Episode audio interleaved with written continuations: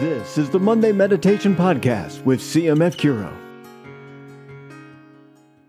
This is Michael Vaca, Director of Ministry, Bioethics, and Membership Experience with the Christ Medicus Foundation.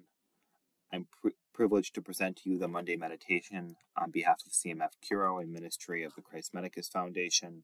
This meditation is for Monday, October 10th, 2022. The reading is St. Luke chapter 11, verses 29 through 32.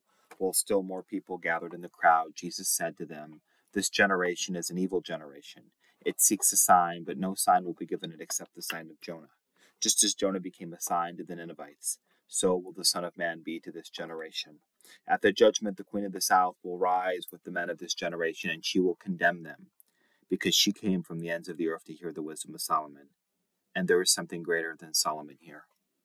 At the judgment, the men of Nineveh will arise with this generation and condemn it, because at the preaching of Jonah they repented, and there is something greater than Jonah here.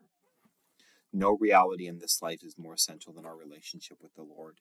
His opinion is what matters. Following His commands is the path of life. His love is what endures. His counsels are the ones most worth heeding.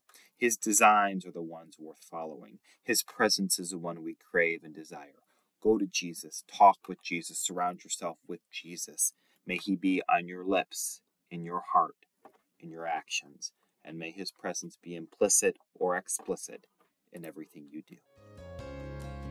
To find out more about CMF Curo's Catholic healthcare option, visit mycatholichealthcare.com.